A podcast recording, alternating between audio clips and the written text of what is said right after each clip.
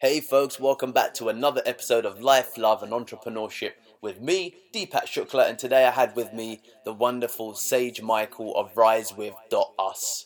Check it out. Hello. Hey, Sage, Hey, how you doing, dude? Um, Fantastic.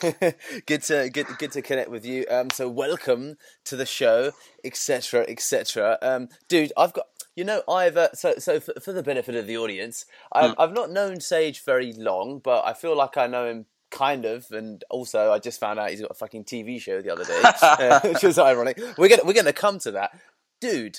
I didn't ask you, Sage. Is Hmm. Yeah. that is, is that like a stage name? Is that your real name?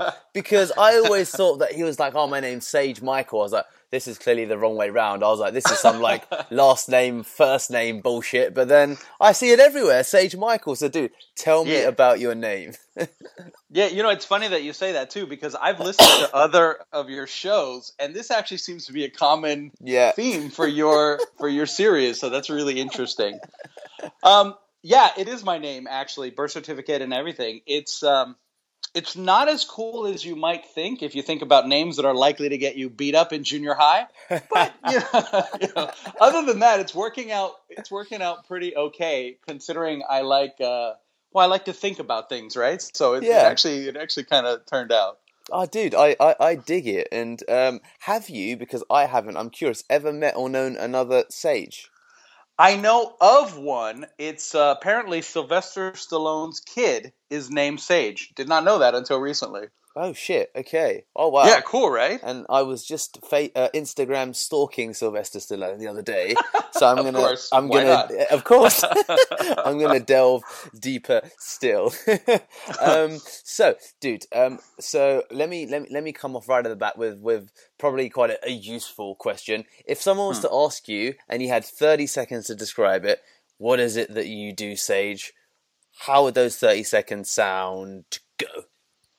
Actually, I help people change their lives. And I always have, and I didn't realize that I always have, but I've always been the sort of person that somebody comes to and they ask, "Hey man, I'm having this sort of situation, can you help?"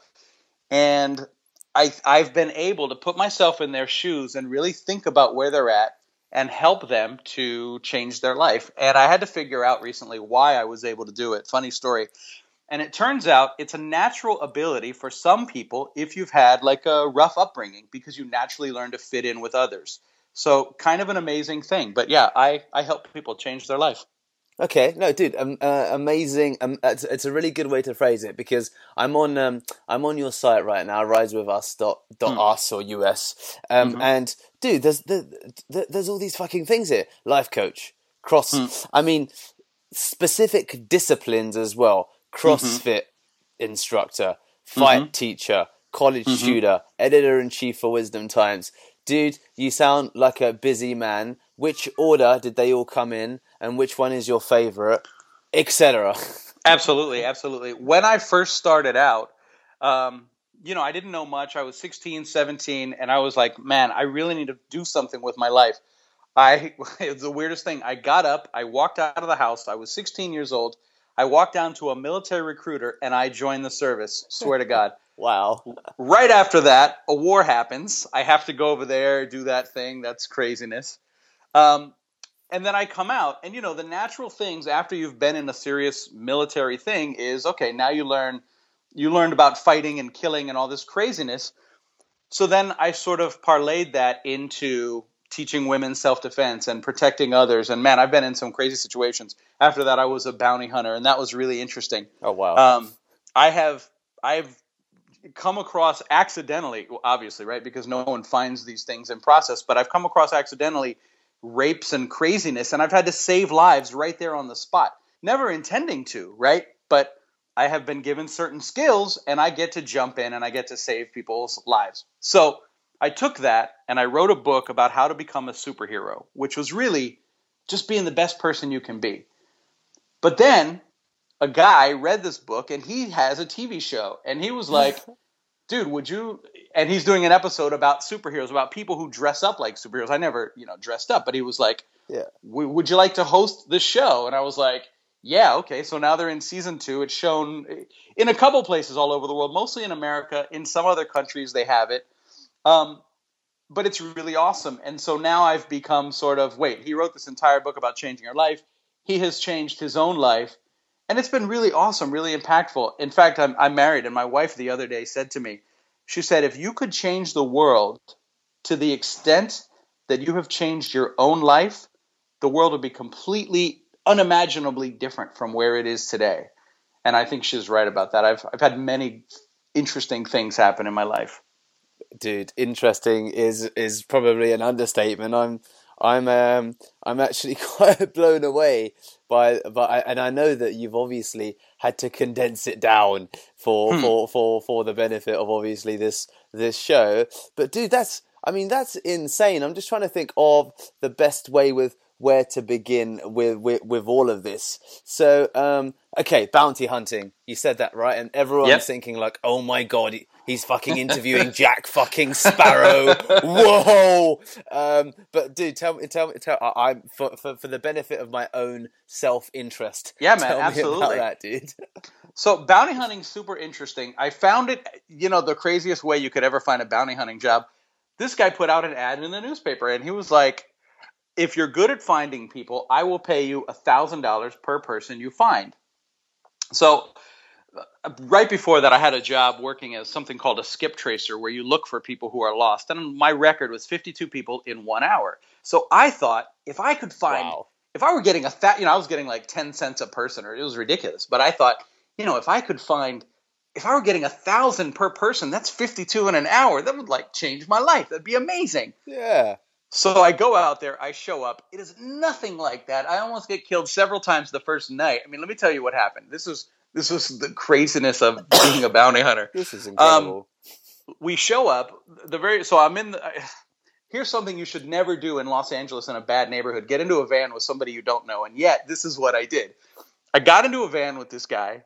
He was the guy, you know, supposedly, and he's like, "We got to go. Uh, we got to go pick somebody up." He doesn't really tell me the details of it and we come to this place and it is completely run down completely whatever. The front door's literally hanging off the hinges like you would see in a movie. And he starts creeping up the stairs and he pulls out his gun and we are you know and then he gets to the front door because this is like an apartment.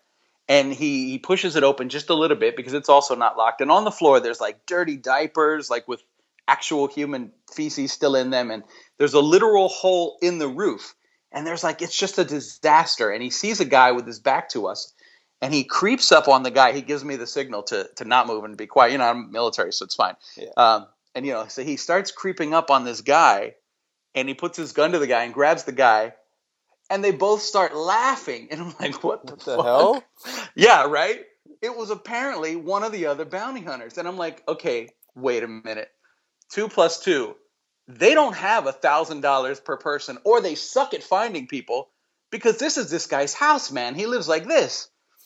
So we go out we're chasing our first uh, there's should i give another story about the bounty hunting? I mean there's a crazy thing that happened coming uh, go on come on i'm intrigued by this. This is just like out of the box for the things i thought i was going to talk about with you but i was okay, like so to hell with that. yeah. we're after this guy we're after this guy and um, we're told that he's living in an alley. Well, the alley is connected on two ends, but in the middle of the alley, there's a couple of houses that back up to it. So he's in one of the yards of one of the of uh, connected to the alley. Yeah. So we pull into this alley, and we know which alley it is because there's a card game that's always played at the corner. This is in. Um, oh, they used to call it South Central Los Angeles. Now they just call it South LA or something because they're trying to be more fancy, I guess, and gentrify it. So we pull in by this card game, and there's apparently a crack house down at the other end or something like this. And so we're in a van and we're going really slowly down this narrow uh, alley. We stop, we figure out where the guy's place is, and they're like, "All right, who's gonna go?" And I'm like, "Fuck it, I'll go. It's my first night. You know, yeah. if this is your first night at Fight Club, you have to fight." I'm like, yeah. "Yeah, I'll go. All right, I'm in. I'm in." Now, for whatever reason, this seemed like a good idea, and so I got out uh, well, this is like it's probably two o'clock in the morning by this point. Dude, I get out. There's a fence. Um, I start climbing over the fence, and the fence starts wobbling its ass off, making a lot of noise. And I'm like, you know, if the homeowner comes out, he could shoot me, and he's within his rights. But you know, the guy said they'd cover me from the van, so I'm like, all right, fine, let's do this. Let's do this. I'm after a known felon, right? This is my job. Yeah. I get over the fence. All I have is a flashlight, one of those big giant Maglite flashlights. And I see the vehicle that he's supposed to be sleeping in. And they had already pre warned me. They said, here's what you do you duck down, you pop up, you look in, see if he's in there, and you pop down again so you don't get shot in the face or anything like that. I'm like, okay, got it. So I'm over by the car, I'm ducked down, I pop up, shine the light in, he's not there, nothing. I'm like, all right, well, he's not here, this is a bust. I'm gonna go back to the van.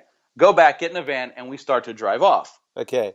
Just at that moment, a car pulls in front of us and blocks us in on the front end, and another one pulls behind us and blocks us in on the back end. Now, for those of you who don't know, we are about to get shot. The car is about to be filled with bullets. That's just how it happens when you are approaching a crack house and a card game. And as it turns out, the card game was an early warning for the people in the crack house so that the cops came, they could clear out. Anyway, we didn't know that. The problem is now this van is in such a spot in the alley where it's too narrow for us to open our doors. So we're about as fucked as you can possibly get. Now, for whatever reason, I did not have my gun with me that night. I think it was just because it was the first night. I'm going to go check it out. I probably don't need to carry heat. Probably be some classroom setting. Boy, I was wrong. They were like, let's just go for it. Of course, because they were idiots. But anyway, so here we are about to get shot. Nobody knows what the fuck to do. And finally, the guy in the front passenger seat takes out the mag light. he pulls it up against his mirror. Uh, well, he puts it out the window, pulls it up against the window, out the mirror, and turns it on very brightly. And he starts slowly panning it left to right. And at that moment, both cars pull the fuck out and leave because they thought it was one of those big giant flashlights on a on a cop car. And so they Ah. bail, and we do not get shot. And yes, he saved my life, but he also put it in danger because of his stupid idea.